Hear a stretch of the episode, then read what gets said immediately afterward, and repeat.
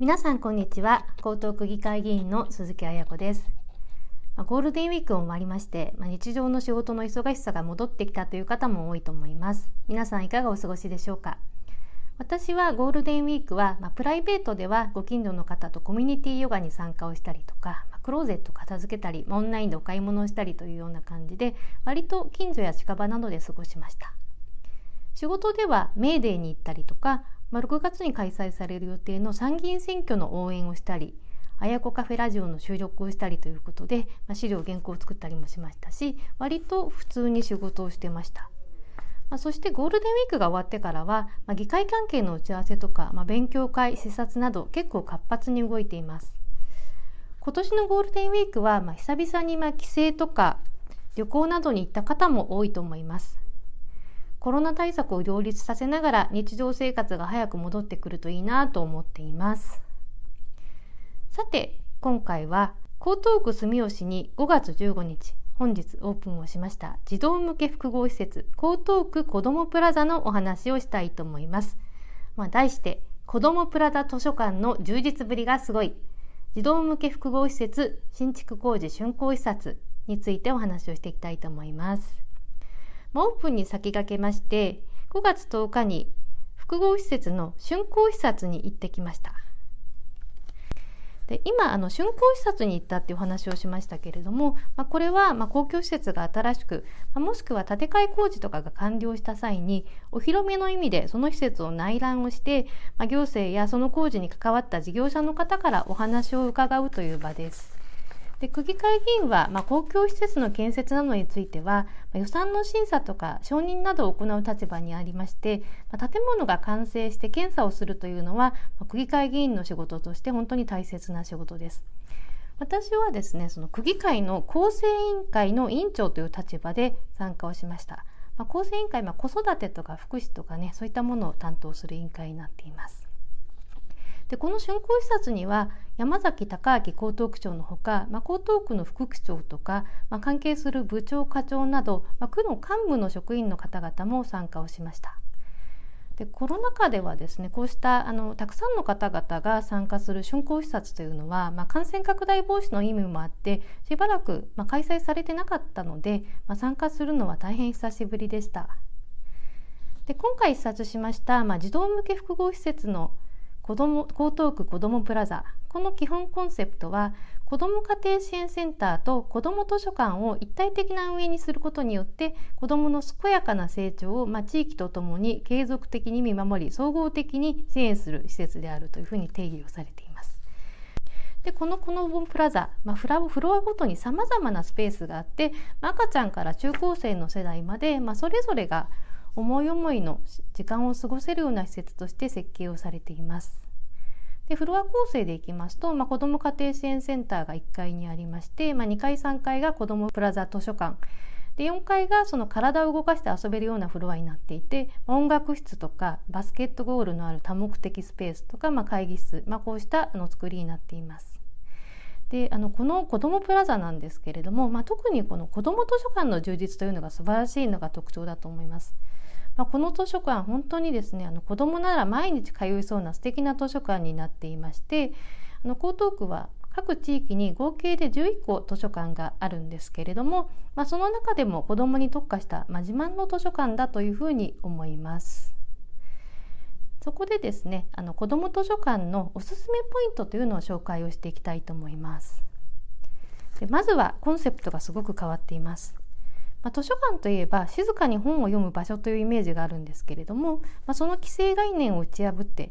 親子や友達同士で会話をしながら利用できる図書館ということで、まあ、おしゃべりしても大丈夫おしゃべりしてもあの怒られることがないというのは、まあ、子どもたちにとっても本当にハードルが低くて使いやすい図書館だと思います。ではあの各フロアごとにちょっと紹介していきたいと思います。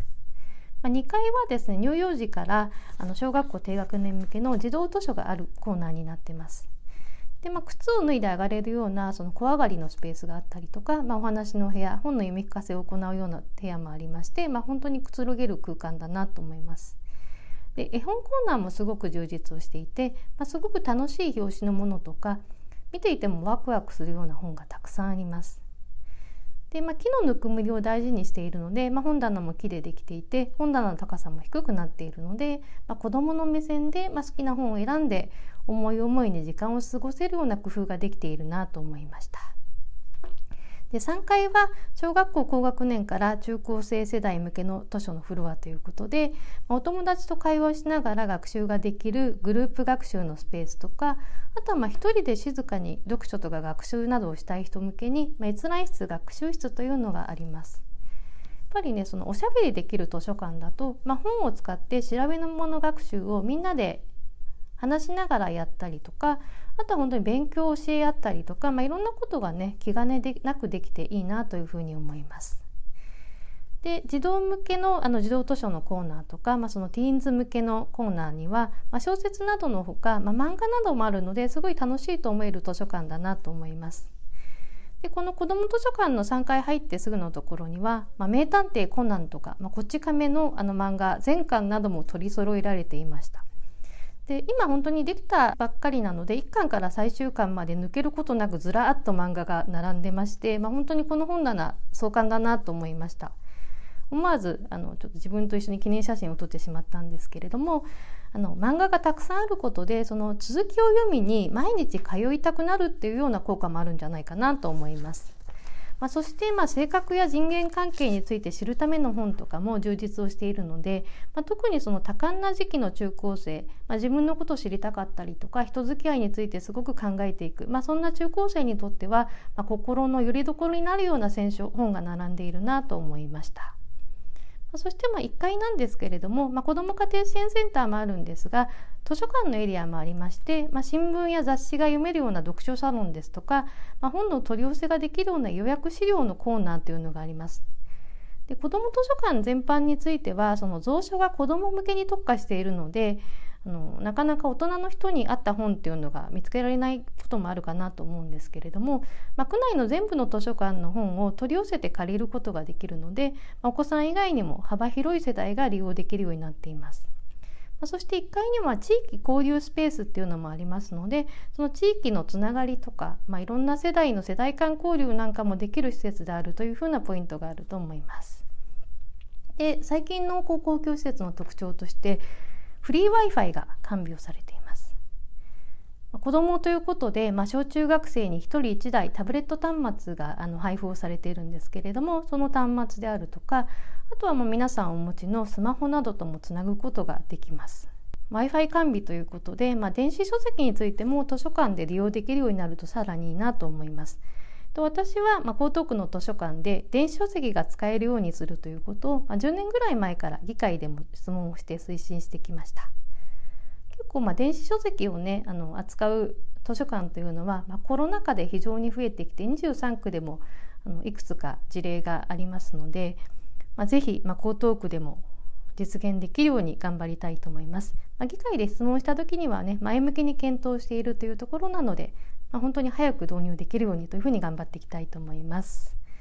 で江東区、まあ、子どもプラザこちらの施設については5月15日にオープンをします。またくさんの方に使っていただきたいなと思っています。まアクセスとしましてはあの東京メトロの半蔵門線と、まあ、都営地下鉄線の地下鉄の新宿線の住吉から徒歩7分のところにありますので、まあ、ぜひ区民の方であるとかお近くの方足を運んでみてください。ほぼ週刊あやこカフェラジオ第4回目の配信聞いていただきましてありがとうございました。気に入った方はぜひ番組登録をして聞いていただければと思います。ではまた次回の放送でお会いしましょう。鈴木彩子でした。